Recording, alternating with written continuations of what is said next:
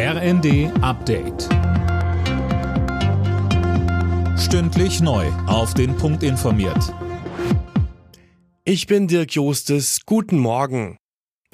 In den vier von Russland besetzten Gebieten in der Ukraine gehen heute die Scheinreferenten zu Ende. Die deutliche Mehrheit bei dieser Fake-Wahl wird einem Beitritt zu Russland wohl zustimmen. Kiew und der Westen werden das Ganze aber nicht anerkennen.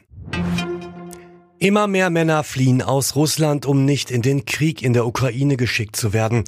Die Behörden reagieren offenbar mit Ausreiseverboten. Mehr von Tim Britztrup. Russische Medien berichten, dass wehrpflichtige Männer an Flughäfen und Grenzübergängen an der Ausreise gehindert werden. Bislang sollen mehr als eine Viertelmillion Kriegsdienstverweigerer aus Russland geflohen sein.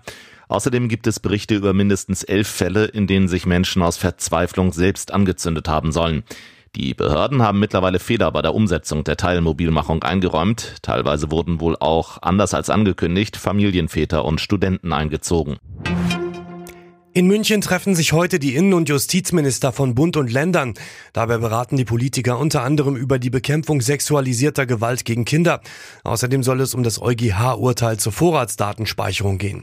Das massenhafte Speichern von Daten verstößt gegen EU-Recht. Die US-Raumfahrtbehörde NASA hat in der Nacht absichtlich ein Raumfahrzeug mit einem Asteroiden zusammenstoßen lassen. Ziel ist zu sehen, inwieweit der Himmelskörper seine Flugbahn ändert. Es geht um Möglichkeiten, die Erde vor möglichen Einschlägen zu schützen.